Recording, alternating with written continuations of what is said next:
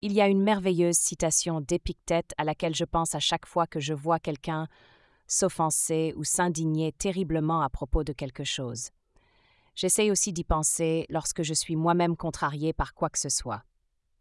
Si quelqu'un réussit à vous provoquer, disait-il, rendez-vous compte que votre esprit est complice de la provocation.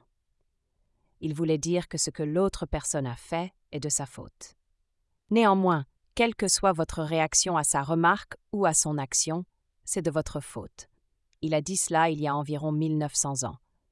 Avant qu'Internet ne soit le théâtre d'un trafic de l'indignation et que les chaînes télévision ne profitent de la création de cycles d'information fondés sur le scandale, la fausse indignation et la lutte entre les têtes parlantes. Ne les laissez pas vous appâter ou vous énerver. Concentrez-vous sur votre tâche.